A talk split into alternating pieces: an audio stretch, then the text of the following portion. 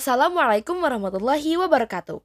We are Islamic Teenager Podcast and welcome to Is a Talk.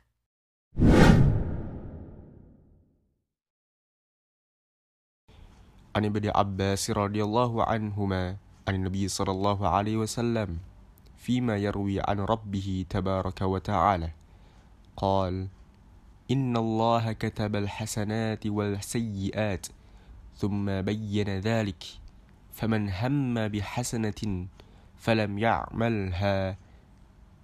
كتبها الله عنده حسنة كاملة وإن هم بها فعملها. كتبها الله عنده عشر حسنات إلى سبعمائات ضعف إلى أضعاف كثيرة.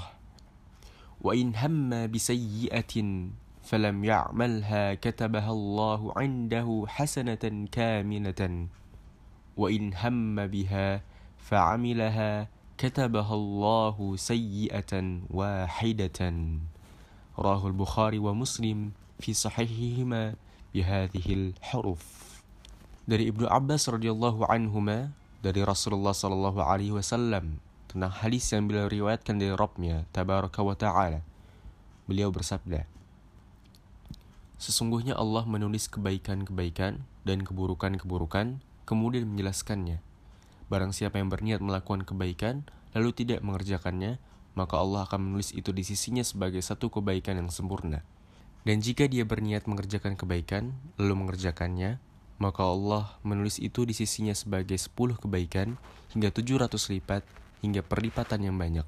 Jika dia berniat melakukan keburukan, lalu tidak mengerjakannya, maka Allah menulis itu di sisinya sebagai satu kebaikan yang sempurna. Dan jika dia berniat melakukan keburukan lalu mengerjakannya, maka Allah menulis itu sebagai satu keburukan. Hadis Surat Bukhari wa Muslim di kitab sahih keduanya dengan lafaz ini.